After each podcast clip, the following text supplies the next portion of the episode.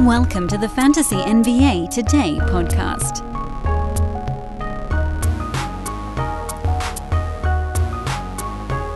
So I suppose I promised on yesterday's show I would talk a little bit about the All Star game, and then I didn't. So uh, we'll do that today.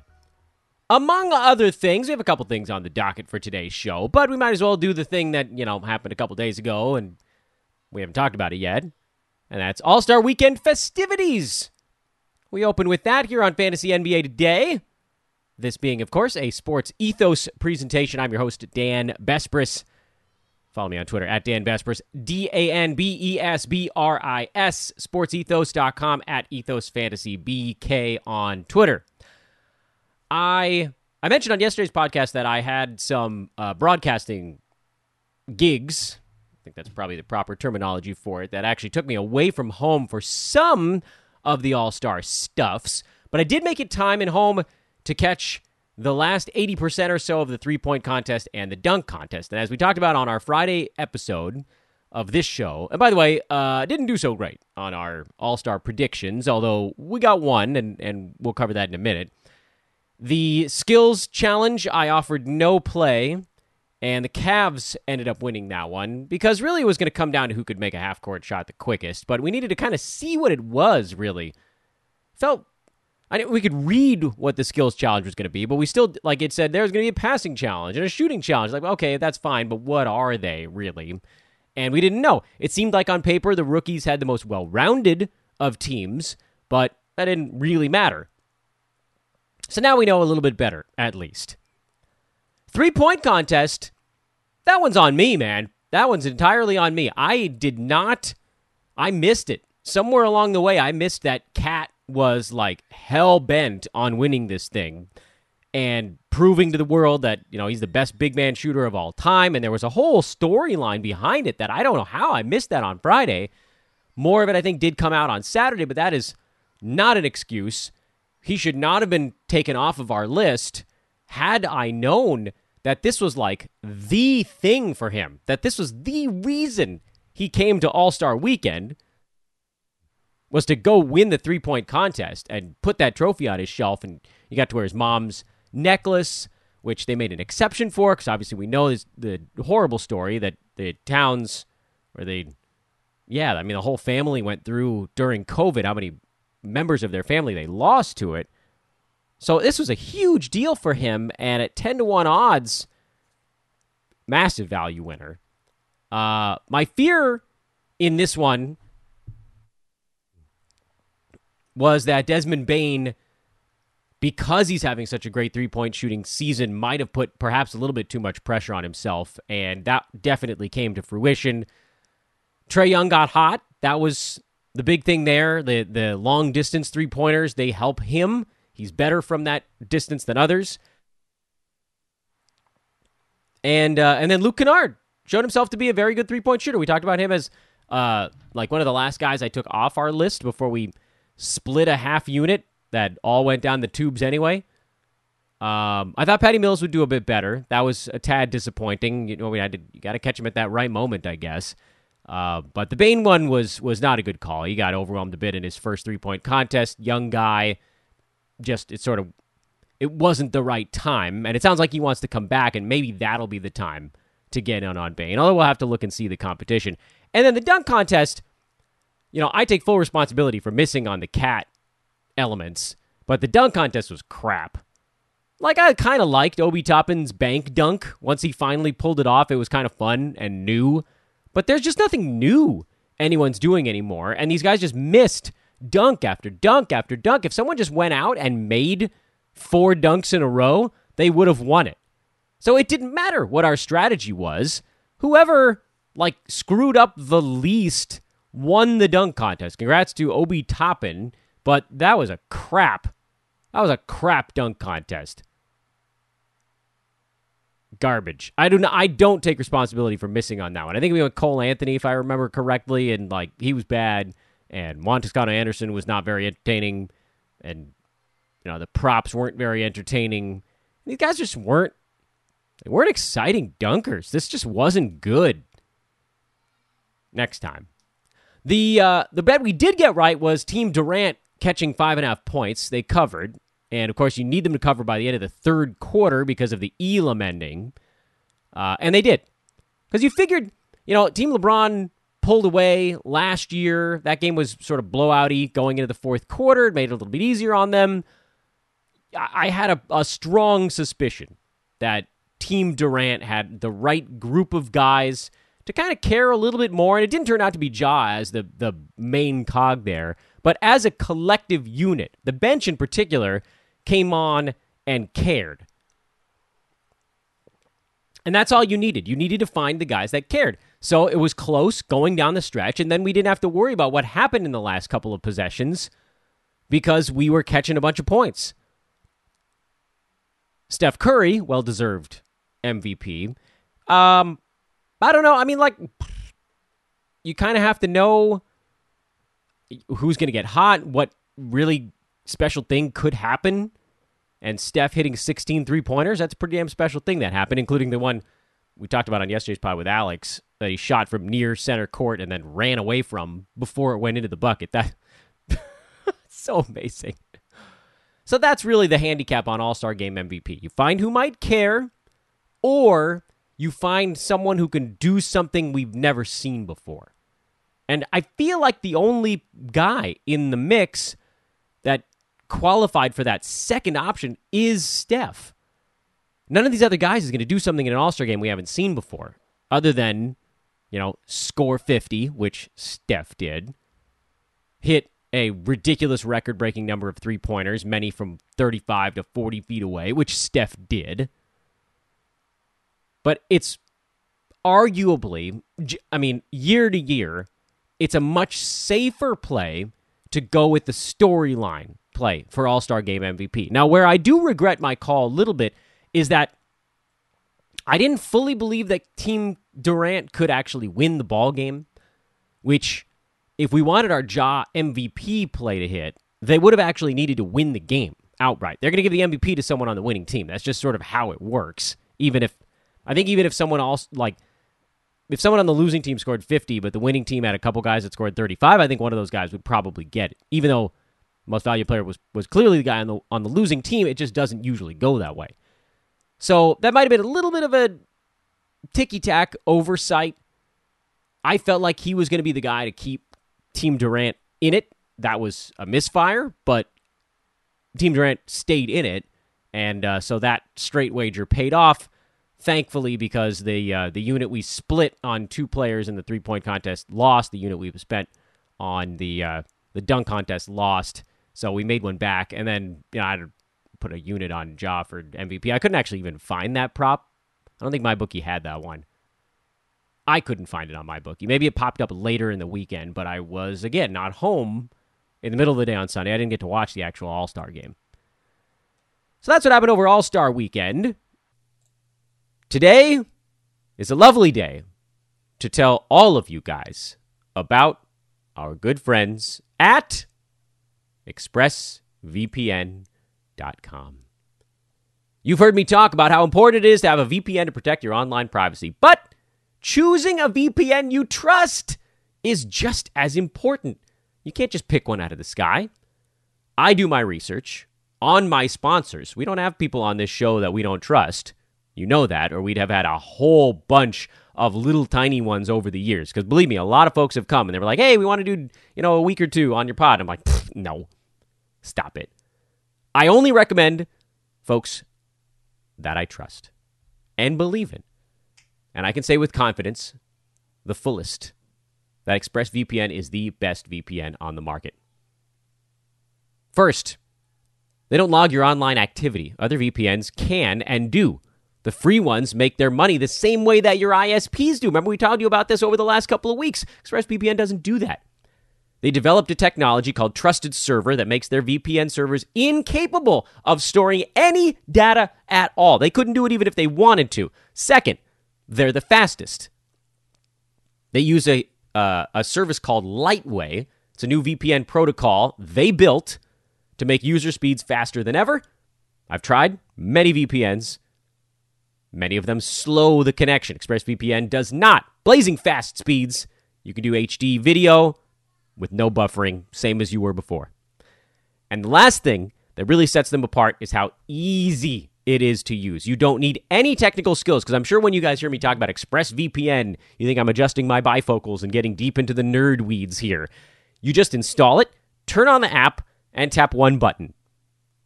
Or if you're on a if you're on a uh, smart device, you don't even have to install it. You just turn on the app and hit one button. Grandpa can do it. Business Insider, The Verge, many other tech journals, they all agree with me and rate ExpressVPN number one in the world. So protect yourself with the VPN that I use and trust. Use our special link, expressvpn.com slash hoopball, and get three months extra on your 12-month package. So 15 months for the price of 12. The link once again, expressvpn.com slash hoopball. Yes, I know it's our old name, but that's the one that works. expressvpn.com slash hoopball. Go there now, learn more, get yourself a VPN. So what's going on this week? Well, not a ton. Uh, games don't come back still yet for a couple of days. it's Tuesday. Games are back on what Thursday? Am I getting that right? Yeah, handful of games on Thursday, and then then rolling into a, a much larger Friday card. Uh, so I thought it might be kind of fun, and many of you might have even seen this happening. But yesterday, after uh, after the the finishing up the podcast with Alex, I I posted on Twitter a question for everybody, all of you guys out on social media, which was basically, okay, you heard my lesson which is, if, in case you missed yesterday's show, my lesson to this point that I've actually already talked about on social media as well, and then discussed with Alex on yesterday's podcast. I need to do a better job of analyzing what the storylines are around superstars and how their teams are built on a given year. I think that's actually been a colossal story this fantasy season, and I might have even undersold it a tiny bit on yesterday's podcast. Because if you look at like, look at draft results at this point. Go back and look at the the pre ranks on Yahoo this year are probably about as bad on the the first round. I mm, I don't know. Yahoo's mixed all their crap up. Like DeMar DeRozan is now 12 preseason rank, but that's crap. He was not being drafted at 12, so you can't you can't use that number anymore. You got to go to draft analysis or draft results or whatever the, the tab is on Yahoo these days. I think it's draft analysis.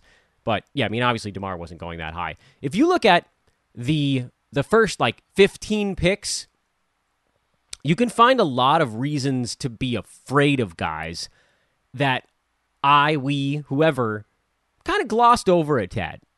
Nikola Jokic actually had a number of reasons to be concerned. Alex mentioned them yesterday. No Jamal Murray, Although there was always this suspicion that Jamal might be back by like March. So maybe for a playoff run, which does make that a little bit different than the Kawhi Leonard thing. But as you work your way down the board, um, I guess the top five or six didn't really have it. But Dame, we knew there was going to be some stuff going on in Portland.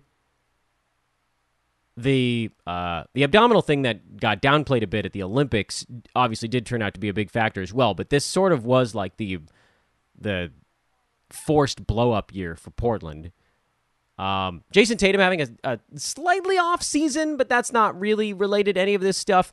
Uh, Anthony Davis, just like dude needs a ton of time to get healthy again. It just doesn't seem like it's going to happen. Paul George, that to me is the really one, and and Bradley Beal, frankly, is the other one that sticks out. Paul George sticks out because we know Clippers are championship or bust, and so without Kawhi Leonard, that's bust. Sure, PG might have played hard had he stayed healthy, but they were just never going to force him through stuff if there wasn't a guarantee that Kawhi was coming back. Bradley Beal. Yeah, they traded away Russell Westbrook, which, you know, as we've seen is is something that worked out kind of terribly on the Lakers side and hasn't really changed much on the Wizards side. There was so there was no massive impetus for Beal to play ridiculously hard this year because they weren't going anywhere. Like maybe they squeeze into the playoffs. Is that enough for him to be fired up all season long?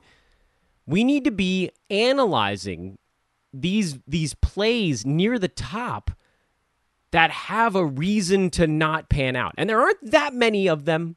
You know, 2, 3, but that's still a significant enough number to where these are guys we need to be wiping off our board.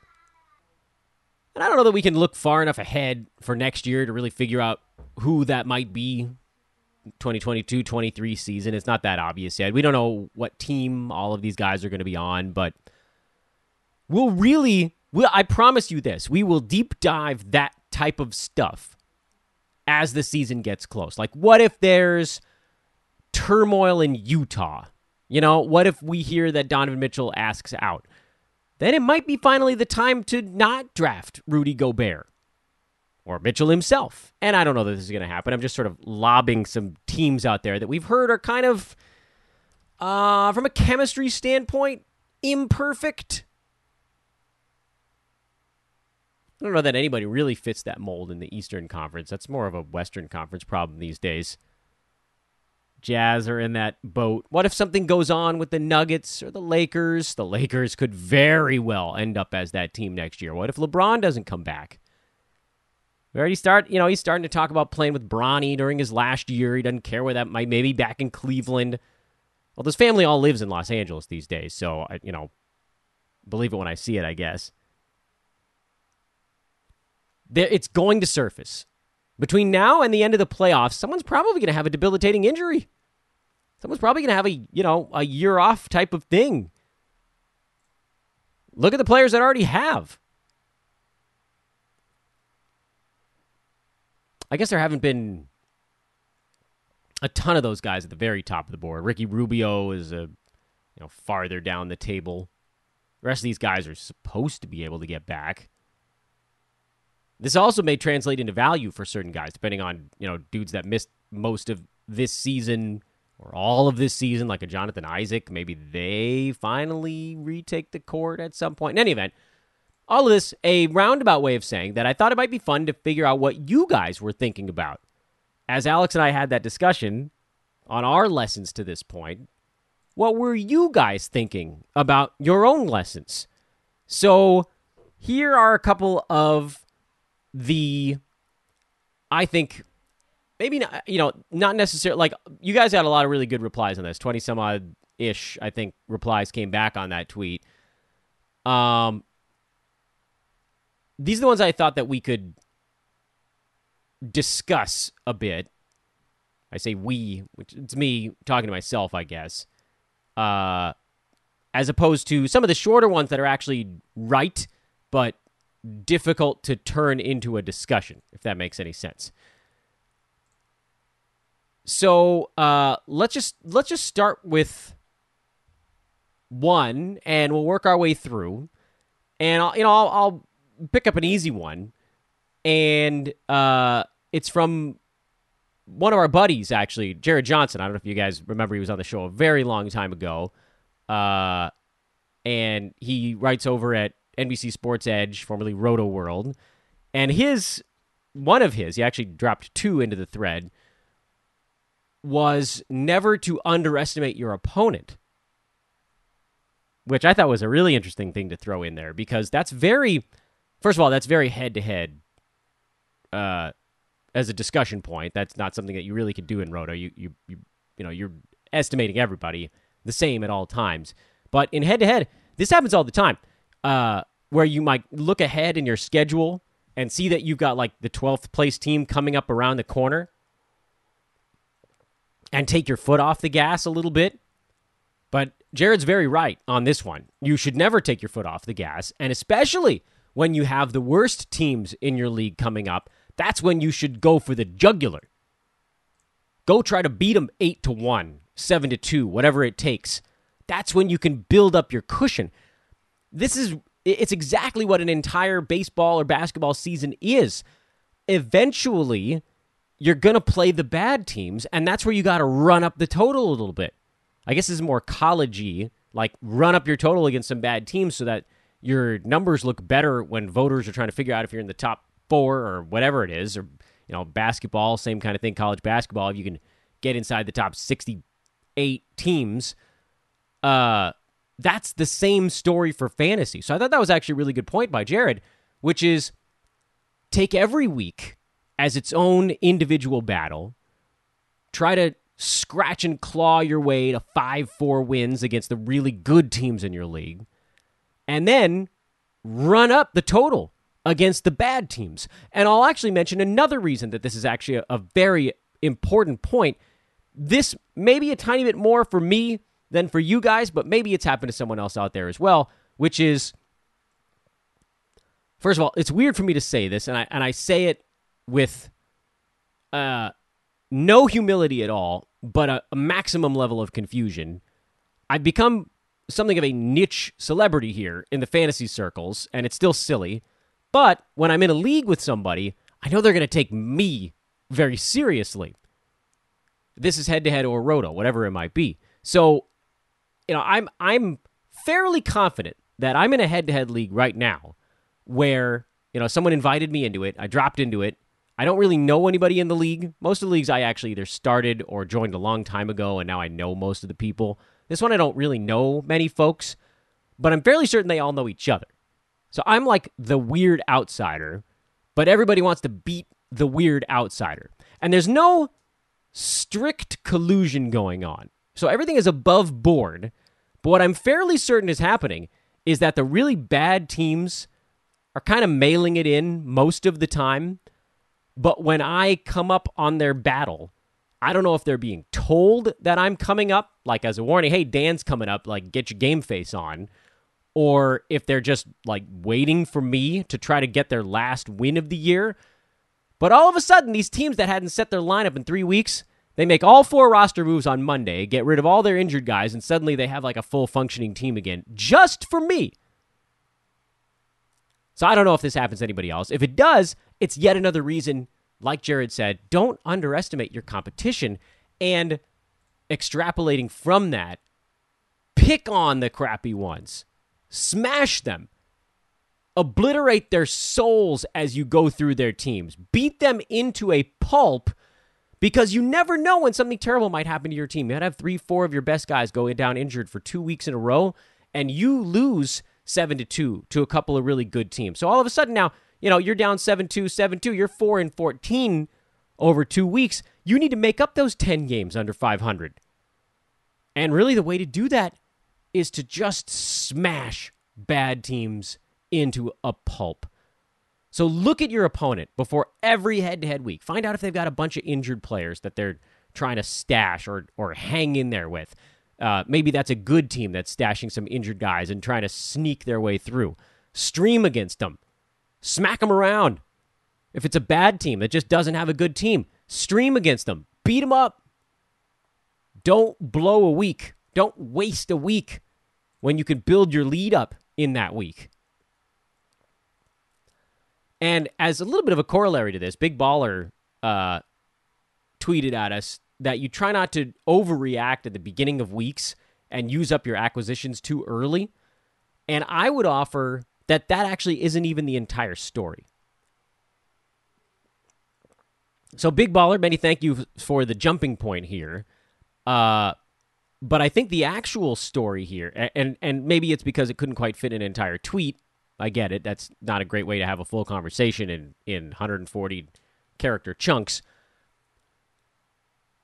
I think it depends heavily on what time of the season it is. I've been known to use up all of my moves by Tuesday or Wednesday. The first, I don't know, five, six weeks of the season, when there's a lot of shuffling, players that we thought were great turn out to be terrible, players that were terrible turn out to be great, people that bail on someone who's very much a mean reversion away from being a good fantasy player. At the beginning of the year, I, I don't I don't really advocate maximum streaming right out of the shoot. You end up you end up dumping the wrong players at that point. Other people do it. Happens to someone else in your league, probably someone's else in your league every single year. Go back and look at the transition first couple weeks of the season. Important players definitely got dropped in your league because someone was just like, "Oh, bad start, bye." So the beginning of the season, I would advocate using your moves whenever the hell you want. You use them when someone pops up that might have rest of season, as in full year's worth of value as you hit like week seven, six, five, six, seven, whatever it is, what what cutting off point doesn't really matter to me. It's got to just be at least a few weeks into the year. That's when you can start leaning into the stream a little bit more, and that's when you do also want to save a couple moves towards the end of the week. The long stream is what you should be using pretty much throughout the season. Get five, six days out of somebody. Four games over six days, five games out of seven days, three games out of four days, whatever it might be. So you can use, I don't know, three of your roster moves to stream Monday, Wednesday, Friday, whatever it is, but make sure you've got one for the weekend because you might you you got a pretty good guess at what categories are going to be close between you and your opponent on any given week if you're really sizing them up. But you don't really know because of player injuries, who has 3 games, 2 games, 4 games, whatever on each side. There's going to be weird categories that you didn't expect to be closer or farther apart than you had predicted and those are the ones you can make a move on over the weekend. And I know you guys know what I'm talking about with this because this is an inarguable fantasy point. It's happened to all of us. I'm guessing more times than you can count on hands and or on fingers and toes. Hell, happened to me. I think not last week uh, before the the All Star break, but the week before that, uh, I saved a couple moves for for Saturday in a in a league where they actually gave us five moves, I believe. And I realized, hey, you know, I basically had been punting blocks in that league, but for whatever reason, my team, a bunch of guards came up with like one block apiece, and I had 17 or 18 blocks, and my opponent had 20 and was and had like one guy playing on the last day. And I thought, you know what, screw it. I'm gonna use my last two moves here to go for blocks. And sure enough, got myself an extra category out of it. Use your moves wisely. I don't know that we need to say it all the time, but maybe we do need to say it all the time. Steve Cable, a really good and positive lesson here from Steve. A bad or unlucky draft isn't the end. Steve is so right. Sometimes you can, your eyes can just go bzzzt inside your head on draft night and you do something stupid or a bunch of things in a row and you're done and you're just looking at it this carnage that you that you left behind on your team on fantasy draft night and thinking that's it. I'm done. I'm cooked. It's never the end. There are pickups. In many leagues desmond Bane, gary trent weren't drafted you could add two top 50 fantasy players on the wire in your league in my leagues they were all drafted but i think i run a slightly slightly not than all of you, but my I think my 12 and and my 12 teamers play a bit more like 14. So guys like that do end up getting drafted. And many of you are in 16, 18, 20 teamers. I get it. But like from a 12 team competition level, I probably have to go just a little bit deeper. And I, I try to reflect that in the way I talk about things on the podcast, but it's quite conceivable that you were in a league where those guys didn't get drafted. It's quite conceivable you are in a league where Alex Caruso didn't get drafted. He very rarely got drafted. And he was putting up big numbers before his injury. Yeah, it sucks that he got hurt, but you know what I'm saying. If you go to the list of players and sort of look at where they might have been acquired, the there's always a handful. Uh, there's a usually a, like a couple, maybe two guys like a like a Bane or a Gary Trent that were sort of maybe not drafted that end up inside the top 50. It's usually only like two. But there's usually a bunch of guys that end up between 50 and 90 that weren't drafted.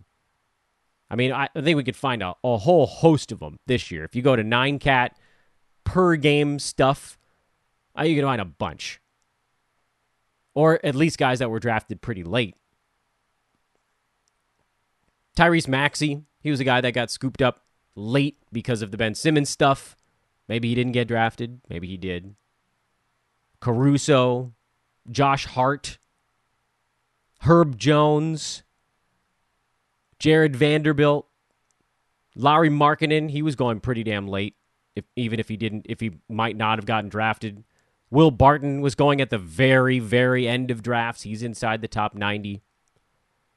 Cole Anthony, Franz Wagner, Jalen Brunson, Pat Beverley. Uh, a lot of those guys weren't drafted. These guys are all inside the top 100. So draft day isn't the end. Oh, it's really, really nice to come away with a good draft because then on top of that, you can go find these other dudes. At that point, you're rolling. And trades. If you have a bad draft, that's actually generally an opportunity to start looking at punt strategy. Where can you make the adjustment and lean into something, change the team up, flip the board a little bit. And of course, I got to go to this one because it's my favorite lesson and one that I don't need to learn anymore, but it is one I'm going to talk about. Both Carl and Rel Dog tweeted roughly the same thing with some very slight adjustments to it. And that is, you guessed it. Well, I'll, I'll read their tweets and then you guys know where I'm going to go with it. Rel Dog says, Don't draft anyone that's high on preseason lists but doesn't have a definitive return date. Thanks for the lesson, Jonathan Isaac. And Carl says, Don't draft high injury risk players in the first two to three rounds. Also, that all leagues should have one to two IL plus spots, which I definitely, I generally agree with on the head to head side. You need as many IL spots as your fantasy leagues are okay with in head to head. In Roto, I don't think you need them because you can just make the bench longer. Same general idea. Just make more bench slots. That way, if you can go bench slots, it's easier than IL because then you're not reliant on the system to tell you when someone can be tagged with something. I get IL plus, you can do it that way because then when they're you know they're out or their game time decisions or whatever, you might get a little bit of leeway as opposed to the long term prognosis or three games missed, which is the current rule. Splitting hairs, I'm sure. But it does once again bring into focus don't draft injured players or high risk guys, which I take issue with a little bit. Carl, sorry, picking on you for just a second here. It's a good it's a good lesson, by the way. So I, I I feel like I earned the right to pick on the phrasing a little bit.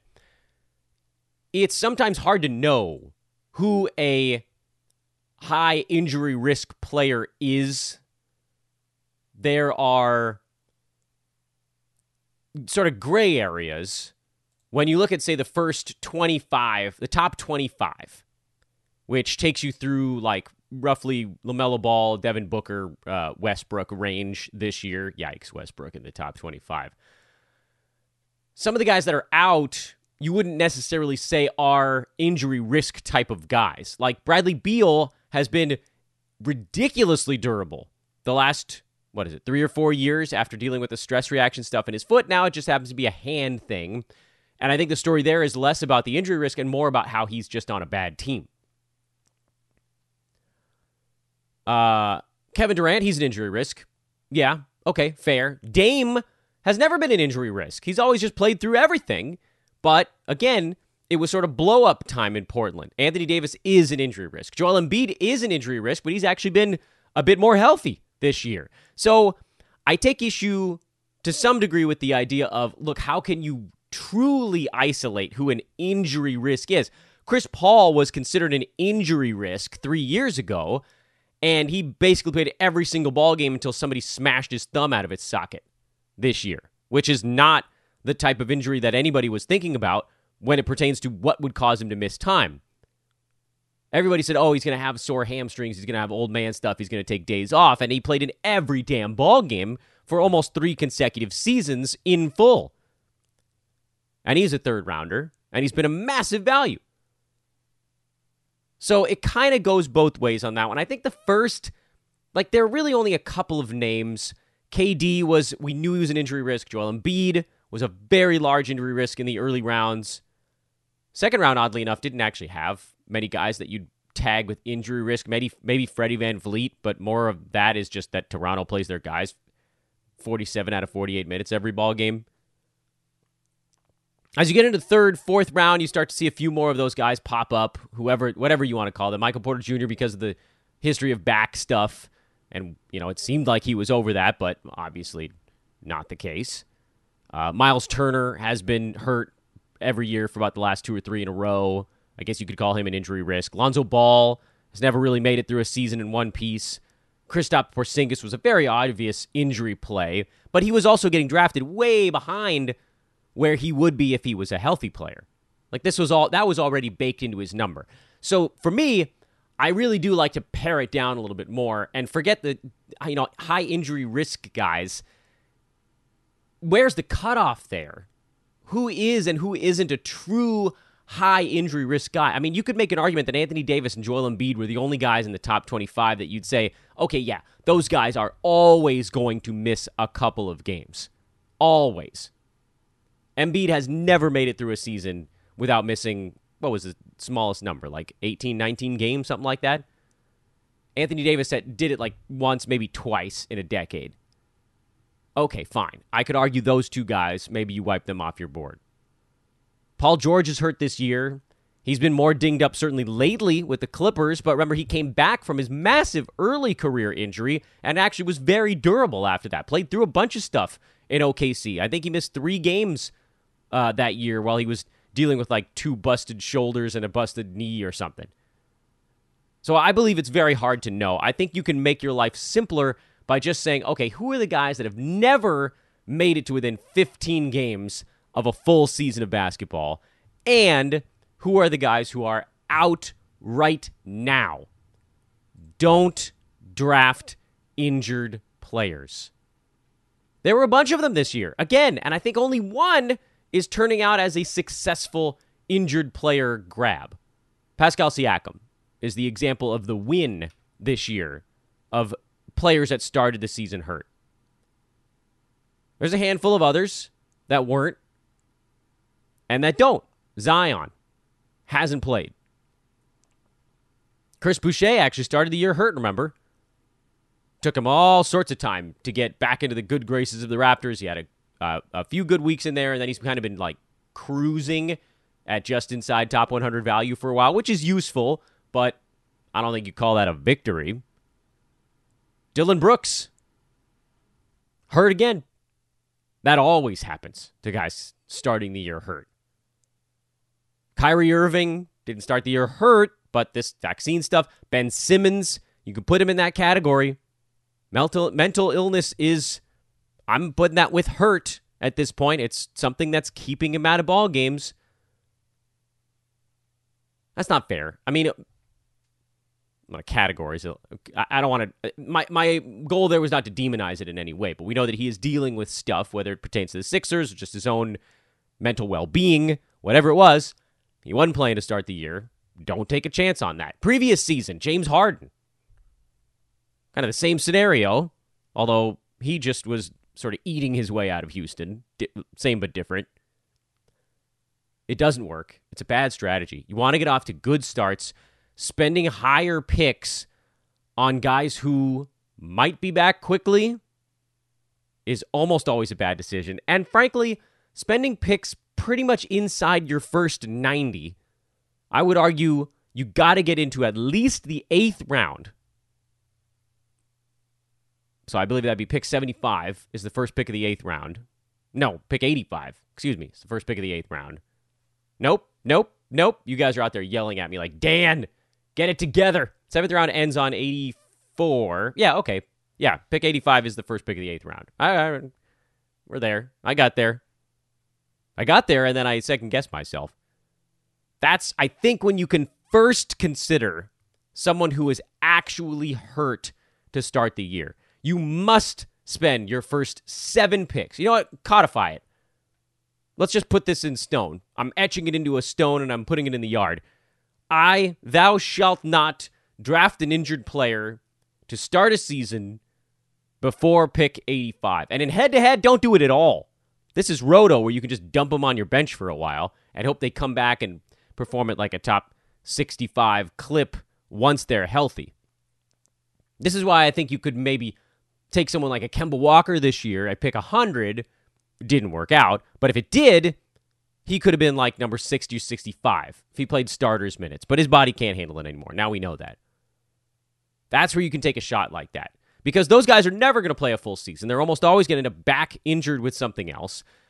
The case of the Pascal Siakam is extraordinarily unusual for him to come back and then be this successful and this healthy after returning.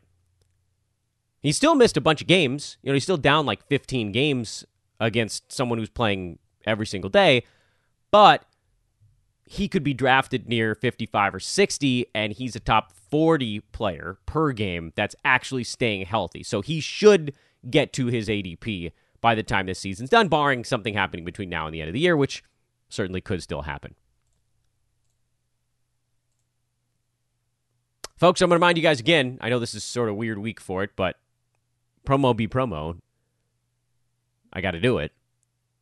Hit me up on Twitter at Dan Besbris if you're interested in getting a prize, hanging out with our buddies over at thrivefantasy.com. Prop up. No longer must you toil in the mud trying to figure out who the $3,500 garbage heap end of the bench guy is that's going to pop off for 21 DraftKings points or whatever traditional DFS would tell you you have to do. No. Nay. Not anymore. With Thrive Fantasy, all you got to know is what the big names are doing on a given night. You make your calls. Go for the high point total calls by fading the heavily played direction on overs and unders on your favorite players in the NBA. Do you think a big name player is going under on a given night? Great opportunity to rack up some extra points. Or play it safe. Take a lot of the consensus plays. See if you can pile them together. If it's a night where they all hit, maybe that's the way you rack up your points. Pick 10 out of 20, collect the most points, you win money. That's how Thrive Fantasy works. Hit me up on Twitter at Dan Besbris if you like to get involved with them. I've got prizes. Promo code there is Ethos, 100% deposit match, and two $20 contest entry vouchers. That's a hell of a way to start. $10 deposit gets you an extra 10 and then an extra 40. $10 gets you 60 a play at thrivefantasy.com and the Thrive Fantasy app available on Apple and Android devices. Yes. Isn't it great when folks have an app? We should have an app. We don't, but Thrive does. Promo code again, Ethos, E T H O S at thrivefantasy.com. Tomorrow, I will tell you more of our good friends at manscaped.com because they have some cool stuff coming in March. And I want you guys getting a few things here before February wraps up. But we are wrapping up here on the pod. I am Dan Besbris. This is your Tuesday edition of Fantasy NBA Today. Tomorrow, we'll just keep plodding along through strategic elements of the All Star break. Games aren't back till Thursday, so we got some time to kill. Have a great Tuesday, everybody. So long.